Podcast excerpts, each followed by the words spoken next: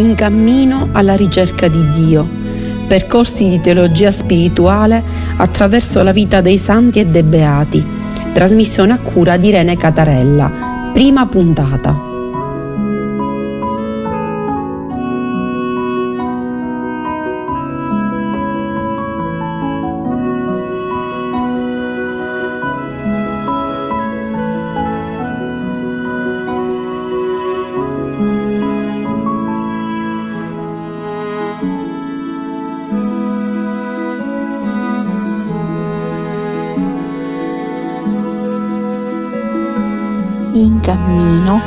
Alla ricerca di Dio, percorsi di teologia spirituale attraverso la vita dei santi e dei beati, trasmissione a cura di Irene Catarella. Quindicesima puntata dedicata a San Bernardo da Chiaravalle. Un caro saluto a voi radioascoltatori e radioascoltatrici. La puntata di oggi viene dedicata a questo santo che penso che tutti conosciamo in quanto è fondatore dell'ordine dei Cistercensi.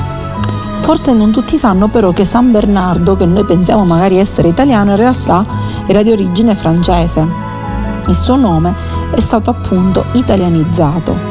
Il nome Bernardo vuol dire ardito come orso, appunto un nome che deriva dal tedesco. Che cosa succede a San Bernardo? A 22 anni si fa monaco e, e ehm, fonda appunto un monastero che e lo fonda a Sito, Cito diremmo noi, Cistercium in latino, da cui Cistercensi, proprio l'ordine che lui fonda.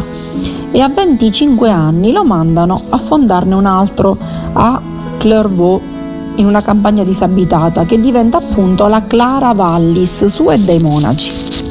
Su eh, appunto esempio di questo creerà delle abbazie affiliate, di cui una a Milano, appunto l'abbazia di Chiaravalle. Com'è di carattere San Bernardo? È riservato, timido, ma ha carattere, nel senso che è veramente deciso nelle sue cose. E a co- cosa chiede ai suoi monaci? Lui chiede meno funzioni, meno letture e tanto, tanto, tanto lavoro. E lui proprio porta avanti questa teoria di scendere anche e andare in mezzo alla gente. E così è deciso, gira l'Europa per portare avanti eh, degli ideali, per eh, appunto mh, portare avanti la fede, però poi quando si, rite- si ritira nel suo monastero è obbediente, è devoto e pratica le regole, la preghiera, il digiuno, è sempre tanto tanto lavoro. Ha scritto tanto, ha, scritto oltre 300 sermoni, più di 500 lettere, è veramente un personaggio straordinario. Che cosa ricordiamo di, San Bernardo in modo particolare? Aveva una profonda cultura e una profonda passione, ma vera, per i dibattiti. E lui partiva da questa convinzione. Il possesso del reale, di tutto ciò che ci circonda, la conoscenza di tutto ciò che ci circonda, non parte solo dalla logica, parte dalla pratica e soprattutto la conoscenza della verità parte non da un ragionamento filosofico, assolutamente, ma lui diceva da un rapporto di dedizione vera e profonda eh, verso Dio. Quindi proponeva, portava avanti un ideale di vita che fosse, eh, diciamo, aderente a quella del messaggio evangelico delle origini quindi ehm, il condividere le cose insieme, la lettura eh, del, della parola di Dio e così via. Scrisse anche molti scritti mistici. Allora, mh, mm, sua, il suo modo di fare teologia, cioè di parlare di Dio, di studiare Dio, qual è? Non cerca appunto ragionamenti filosofici, ma lui vuole spiegare la storia della salvezza cioè quelle tappe storiche nelle quali si è manifestato l'amore di Dio verso gli esseri umani. e noi sappiamo che il nostro Dio, e Bernardo ce lo ricorda, è un Dio che si è manifestato nella storia dell'essere umano, che sta accanto all'essere umano nella storia, non è un Dio lontano, un Dio indifferente, assolutamente. E mm, Bernardo, proprio dicendo questo, eh, sottolinea il fatto che l'insegnamento degli apostoli non, non si era basato sicuramente sulla lettura dei filosofi di Platone o di Aristotele. E, mm, per lui quello che è l'uso della dialettica, quindi di uno studio anche filosofico di retorica del ben parlare, può essere accettato solo ai fini della predicazione e serve conoscere queste cose, quindi avere una dialettica, avere delle conoscenze filosofiche per difendersi, dice lui, da chi, ehm, dalle argomentazioni degli avversari che si oppongono appunto alla fede cristiana. Perché? Perché lui pensava che se uno si lega troppo agli schemi della filosofia, diciamo che perde di vista la verità cristiana originaria. Era questa una sua idea. E non solo, il fatto di eh, avere una grande dialettica, un'esagerazione eh, nel campo della ragione dialettica, per lui poteva sfoggiare nell'orgoglio e nella superbia. Quindi per Bernardo la vera filosofia è quella di conoscere Gesù crocifisso e poi risorto. E infatti per far questo lui promuove una vita dedita all'ascesi, alla contemplazione, al fine di ricongiungersi con il vero bene che è Dio. Ora però per elevarsi misticamente, cioè per fare questo percorso che ci porta fino a Dio, lui dice che eh, bisogna eh, attraversare delle tappe, esattamente tre momenti progressivi. In primo luogo bisogna possedere la virtù dell'umiltà, perché la, la virtù dell'umiltà, secondo San Bernardo, ci permette di essere coscienti della condizione di povertà spirituale in cui ognuno di noi vive in conseguenza, dice Bernardo, del peccato originale. E quindi, grazie a questo, di comprendere la nullità del proprio essere. L'umiltà vuol dire che noi da soli, senza Dio, non siamo nulla. Noi siamo qualcosa nel momento in cui siamo in Dio. Da soli siamo nulla.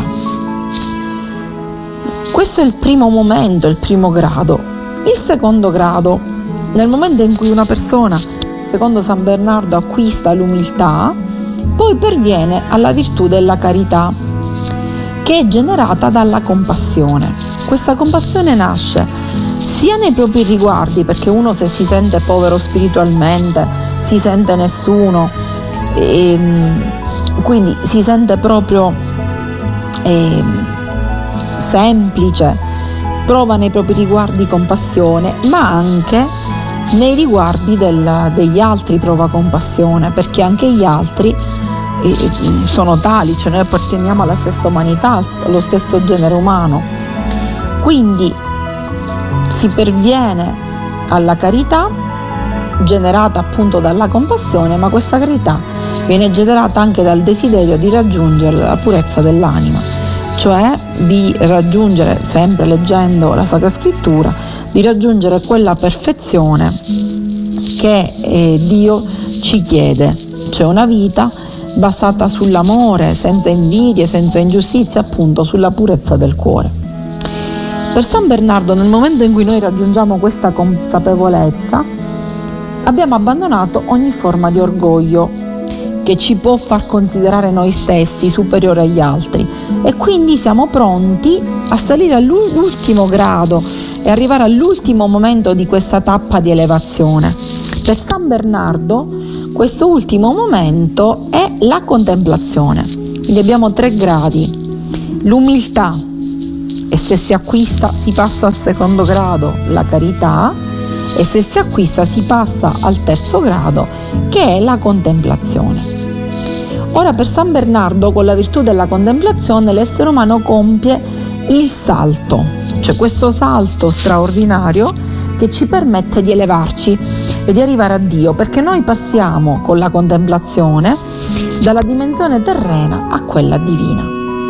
L'anima quindi si distacca da quelli che sono i limiti del corpo, che appunto sono un impedimento in questo caso, perché le necessità del corpo ci allontanano dalla contemplazione per San Bernardo, quindi esce da se stessa quest'anima, raggiunge lo stato di estasi e si, diciamo che eh, si fonde in Dio. Eh, San Bernardo dirà è come quando una goccia d'acqua cade nel vino, assume lo stesso colore e sapore del vino.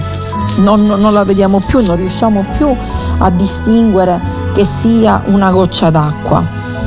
E addirittura non solo non lo distinguiamo alla vista, ma non la distinguiamo neanche al sapore. Cioè se noi prendiamo un bicchiere di vino e vi buttiamo dentro una goccia d'acqua, la goccia d'acqua si, non si vedrà più. Se noi la vediamo, vedremo solo vino. Se noi beviamo quella coppa, sentiremo il sapore del vino.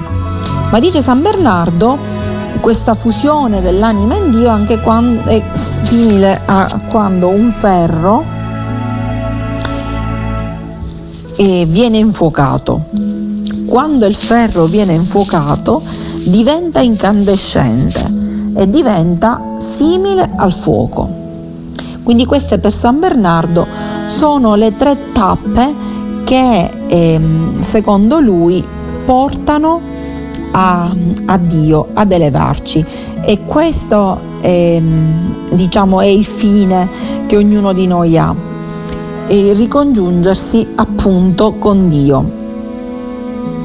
San Bernardo eh, porta avanti anche questo contatto con la natura, che secondo lui è il miglior maestro per insegnarci qualcosa. Dirà San Bernardo, gli alberi e le rocce ti insegneranno cose che nessun maestro ti dirà. E, ehm, e dirà appunto hai in te colui con la C maiuscola che è fuori di te. Cioè nel senso è inutile che andiamo a ricercare Dio fuori di noi, Dio noi lo possiamo trovare dentro di noi e questa è una verità straordinaria che eh, lui dice. E, ehm, dà un, una spiegazione di quella che è l'avarizia. Dice che cos'è l'avarizia? È vivere in povertà per paura della povertà. Veramente una geniale come risposta.